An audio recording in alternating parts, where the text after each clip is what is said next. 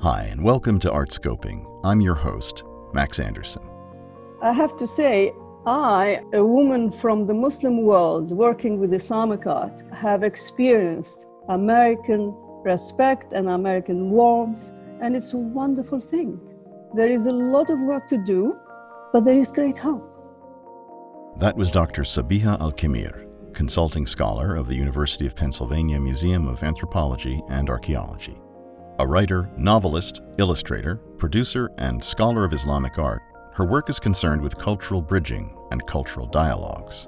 She was born in Tunisia and grew up in Korba, on the eastern shore of the Cap Bon, where she attended Quranic school. She received a degree in English literature from the University of Tunis, École Normale Supérieure, followed by an MA and PhD in Islamic art and archaeology from London University's School of Oriental and African Studies. The founding director of the Museum of Islamic Art in Doha, Qatar, she has served as the curator of and consulting curator to multiple exhibitions presented at the Metropolitan Museum of Art, the Louvre, the Dallas Museum of Art, and elsewhere. And she's currently organizing an exhibition titled Under the Same Sky Birds in Art and Myth. Fluent in English, Arabic, and French, she's conversant in Italian and Spanish, but today we'll just go with English. Welcome, Sabiha. Thanks. Great to be here, Max. Sabiha, you are among the most global people I know. How are you navigating a pandemic that has sharpened the appeal of nationalism to so many? Well, I might live in New York City, but I spend quite a bit of time in different countries. I am at home in more than one place. At the start of the pandemic, uh, I found myself marooned in Spain, which, as you know, was one of the countries badly hit by coronavirus. And for three and a half months, it was not safe to travel back to New York City. But in reality, marooned is not the right word because I was lucky to be surrounded by beautiful nature. I was in Andalusia, the south of Spain, which was comparatively safe. And now I'm back in New York City after the worst has passed here. The way I work has not really been affected. I have always worked with institutions in different cities and led projects with teams virtually compared to many people who have to go through serious adjustments and compromises at the moment, and others who are on the front lines and who are taking care of people, and those who are helping with the practicalities of our lives, I don't have a serious challenge. I can't see my family in Tunisia right now, but I can be patient. So, all in all, I feel I'm navigating it well, and I'm fortunate and grateful the one day at a time motto seems to work most days. Uh, as for nationalism and boundaries, what this pandemic is proving is just how much people need and long for each other. Would you say that your time in Spain allowed you to look upon the pandemic from a different perspective than was happening here in the States? In a way, it did because you know when they established rules and regulations, and they did immediately, and it was quite strict. People followed orders practically and respected the rules. They didn't see it as something contesting their freedom, if you see what I mean. So it was different, I think, from what was happening in the United States, from what I could hear. And also, as I said, the fact that they reacted very quickly, that contained it which was not necessarily the case here. Sabiha, it's always astonished me that it was in 1777 that Morocco was the first nation to recognize the then fledgling and newly independent United States, a fact which might have escaped the consciousness of our current president. How can Americans get to a place where those of Muslim faith today are treated with the same respect accorded people of other religions?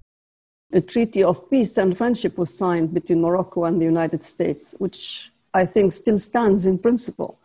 In Tangiers, there is the oldest US diplomatic property in the world. Now it is a museum in the Medina, you know, the Tangier American Legation Museum. Americans don't need a visa to go to Morocco, nor do they need a visa to go to Tunisia. Islam is Islam. I mean, the word Islam, salam, is a word meaning peace. And interpretations of Islam vary. Some Muslims argue that Islam was hijacked by those who misunderstood it and did things in its name using religion as a political tool.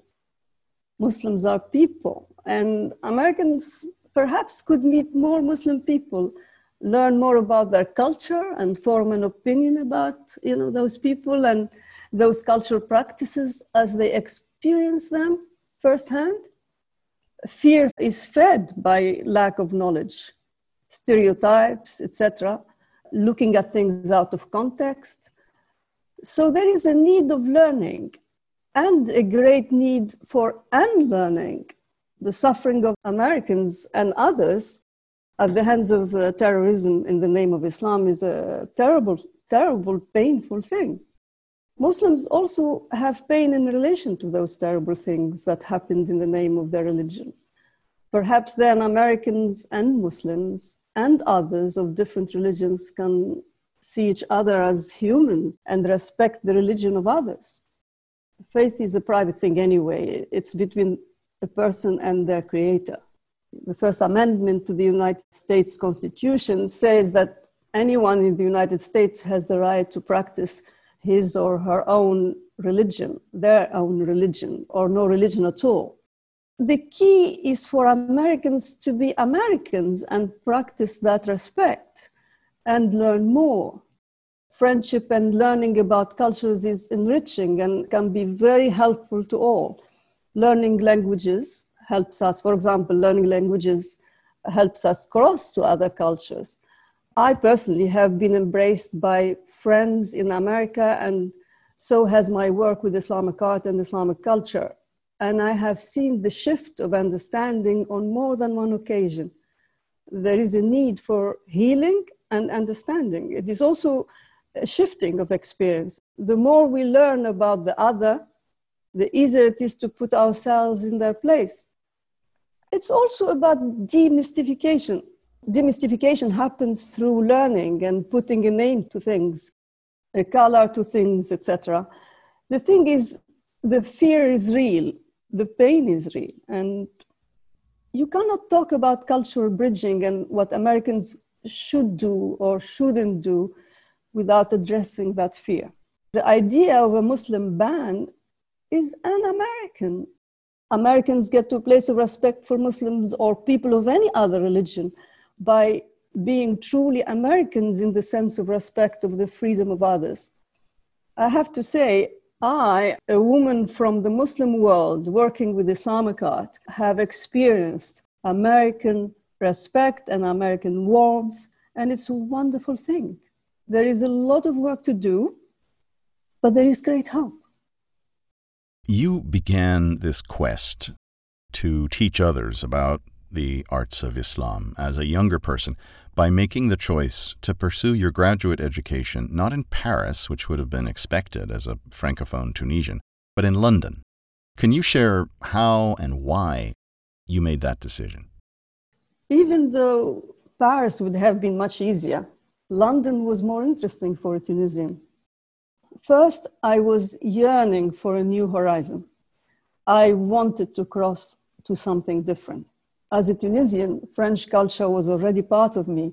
I had, I have many French friends. I love French culture.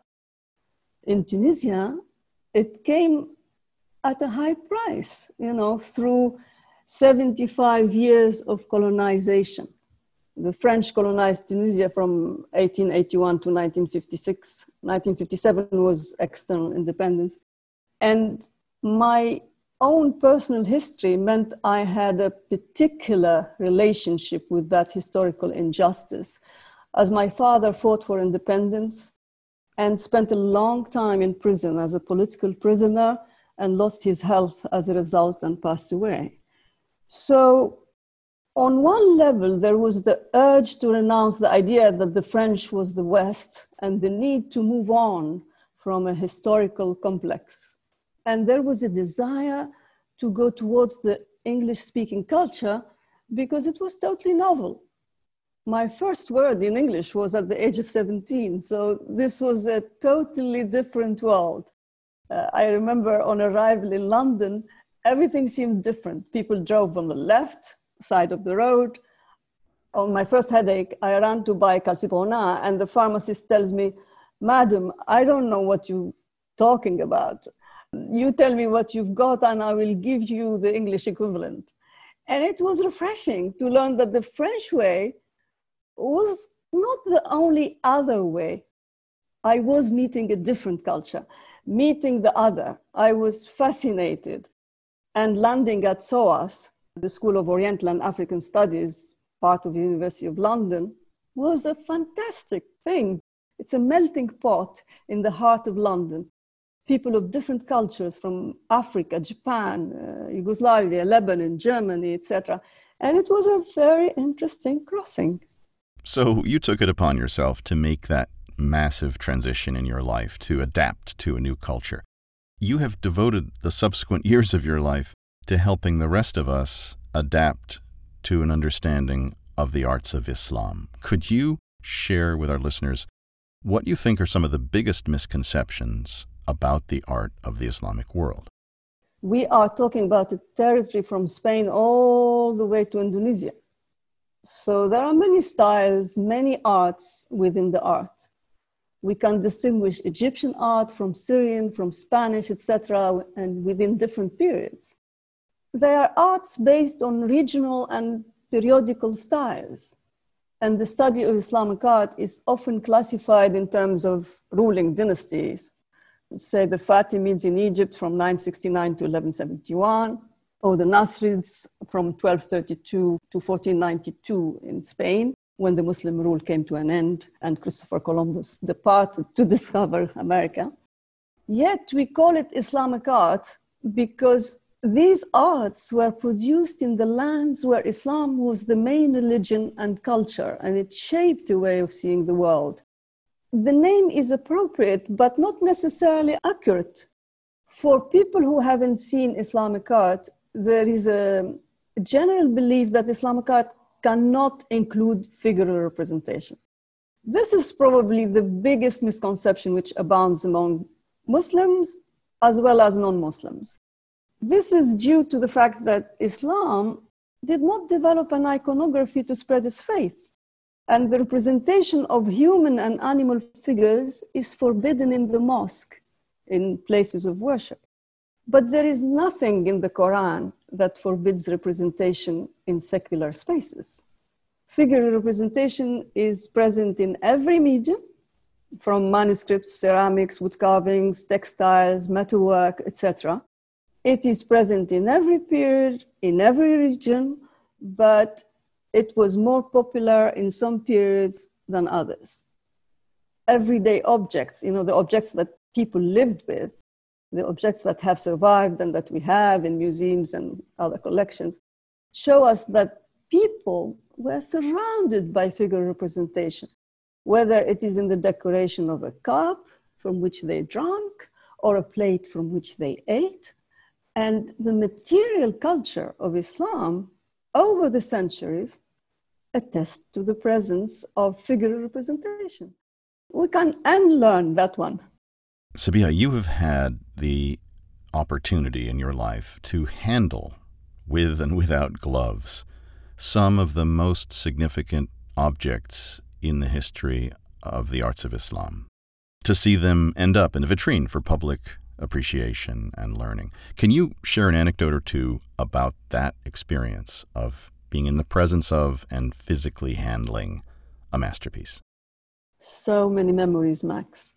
The first time I saw a page from the 10th century manuscript, the so called Blue Quran, in the storage rooms of the Seattle Museum of Art, that was an amazing moment. The moment I saw a pierced earthenware filter with a beautiful image of a peacock, even though the filter's place is inside the neck of the jug and no one sees it immediately, was an amazing moment, a humbling. From a precious to a modest piece, there can be this impact. In terms of a piece that ended up being displayed in a vitrine and my role in getting it to that display cabinet, I would say the Fatimid rock crystal ewer in the Keir collection is the piece was carved from a single piece of rock crystal. Imagine the ingenuity of that. In fact, they are still working out how this was done. A close look reveals cheetahs and stylized plant motifs, etc. But an even closer look, especially at the refraction in this piece, shows that the carving, which goes sometimes to a thinness of one millimeter, is extraordinary. This is a rare piece. There are only seven rock crystal ewers in the medieval Islamic world that have survived. It was carved in Fatimid Egypt nearly a thousand years ago, and rock crystal had a spiritual, mystical dimension that appealed to the Fatimids. The ewer brings a whole era to life. At that time, there was a fascination with the properties of light, and scientists like Ibn al Haytham, considered by many the father of modern optics, wrote extensively on light. His work was translated into Latin in the late 12th, early 13th century and influenced scholars in the West, including Leonardo da Vinci, Galileo, and Kepler. And Ibn al Haytham's theory of light and vision and his experiments led to the camera obscura. Some Fatimid rock crystal carvings were given luxurious mounts used in rituals and kept in cathedral treasuries. And this particular ewer was put in a gold mount by Jean Valentin Morel in the 19th century. The piece had a fascinating journey. Then seeing it in the gallery in Dallas, where you, Max, were instrumental in bringing it there. Then displaying it in Dallas and seeing people mesmerized and looking at it closely, fascinated people of all walks of life were fascinated. Then seeing the Ismaili community in Dallas who look at this piece with reverence and faith, and for them to see this piece from their ancestors come close to them on American soil, they are Americans, many of them, and they were deeply interested and affected. That was very touching to see well, it feels like a lifetime ago that people were able to go into a museum and in a group experience a work of art without fear of contaminating each other. And yet here we are. So museums are struggling to sort out how and when to come back to life. You've built one museum and you've worked in several others. What do you think upon reopening museums could do without and not miss? Different museums are not able to respond to this challenging time in the same way. Clearly, this COVID 19 is not an equalizer. The disparity between museums and their financial capacities is, in fact, made more apparent. And all institutions are suffering the repercussions of the pandemic, but there is difference between large museums and small museums. Museums are often short of money and are always stretching their resources.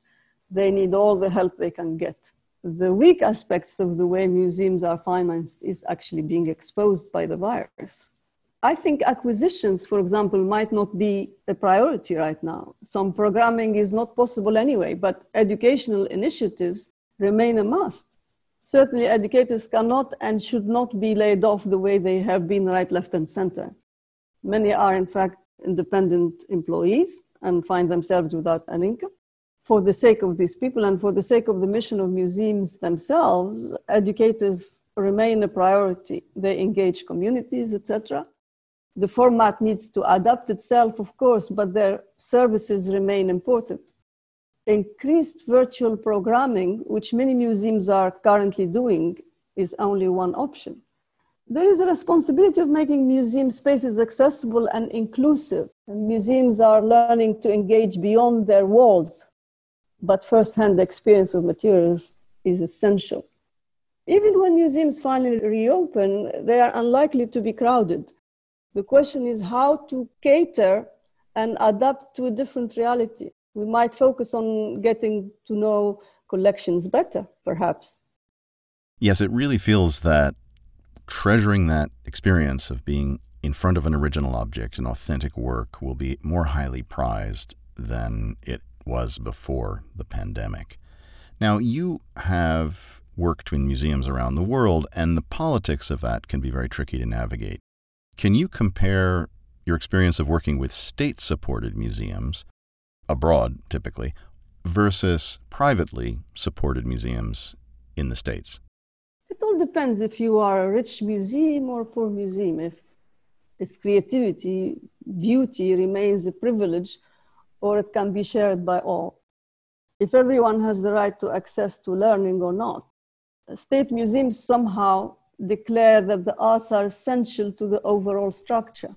There's a kind of official stated place of the arts within the society and that that in itself influences many aspects that has reverberations in that respect politics might influence what art is shown perhaps the art of a country with which it has a political or financial transaction the museum plays a direct role in politics in the state owned museums while the privately owned museums tend to operate slightly differently politics might always be part of the story, but it's different.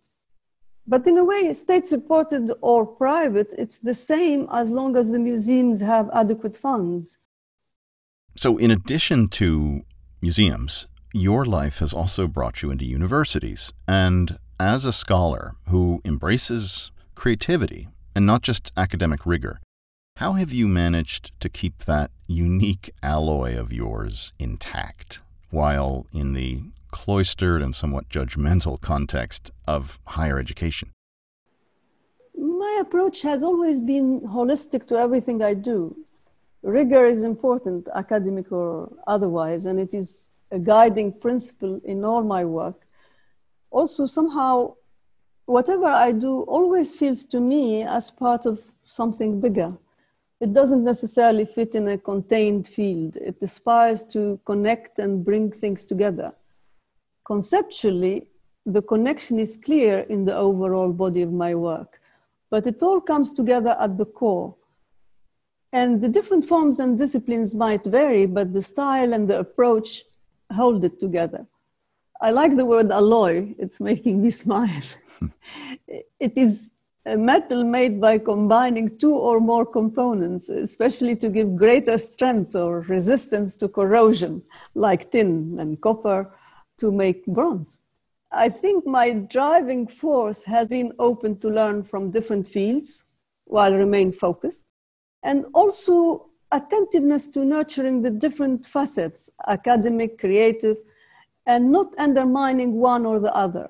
Soon after bringing the Keir collection to Dallas and opening a new gallery of Islamic art with all that that entailed and the challenges of that kind of project, I started painting, illustrating Kalila wa Dimna, fables which originated in ancient India in Sanskrit, translated into Persian in the 6th century and into Arabic in the 8th century in Iraq, which influenced the Les Fables de La Fontaine in the 17th century that took me back to my childhood. A simplicity that was very enjoyable, and I picked up where I left off. My first published illustrations were when I was 15 years old, and when I was 18 years old, I illustrated Le Nuage Amoureux, the amorous cloud, the island of animals when I was in my 20s, and so on. So to do Kalila wa Dimna was a tender exercise that made that side grow a little more. So all these sides are interconnected and they come together and make a whole. So that keeps them going because they serve the same essence, I think. There's focus when things are not serving an artificial purpose. And the search never stops. The format, the tool might change, but the search is perpetual and paradoxically keeps the alloy intact, as you call it. When I wrote the Blue Manuscript, a work of fiction around the medieval manuscript, fiction felt like a good way in the search of truth, of exploring something about a piece of so called Islamic art outside the art history field. Yet the Blue Manuscript is a novel based on a foundation of history and artistry. It crosses boundaries and liberates the self with fiction. It's set in Egypt, a very recognizable Egypt, the village where the archaeological dig takes place doesn't exist. Sabiha, you touched on your childhood, your youth, and I'm curious if you could give some advice to your younger self, or for that matter, to a younger scholar making her way in the field of art history, of cultural history. What kind of advice would you give? Sadly, none of us can give advice to our younger self Uh, it's good to be here, and I wouldn't have got here without all the mistakes I made. But if I could give advice to myself, I perhaps say do more art and less history. But in the end, they are both important. To other young people, I would tell them make it your own journey, not mine or any others. Give from yourself. Do what you love to do and love what you do because that's what makes people brilliant at their work. And that creativity has taken you in so many directions. You've written two novels and are never far from the keyboard. What are you working on now? I'm working on a book that combines words and images, and it's not illustration. Uh, I'm also making art, and I'm writing and developing the exhibition you mentioned at the start of this conversation entitled Under the Same Sky Birds in Art and Myth, an exhibition that combines an enchanting feel with scientific fact. A paradox to be working on a project about birds during this period of confinement, but also meaningful. It will raise awareness and make the spirit fly, I hope.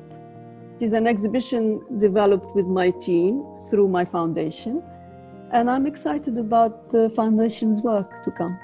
It promises to be very eye opening, and I'm looking forward to it as well. Sabiha, thank you so much for making time today to talk to us about your life and about some of the ways we can learn from what you've learned. Thank you so much, Max. We've been speaking today with Dr. Sabiha Al Khemir, writer, novelist, illustrator, producer, scholar of Islamic art, consulting scholar of the University of Pennsylvania Museum of Anthropology and Archaeology. Until next time, this is Max Anderson of Artscoping.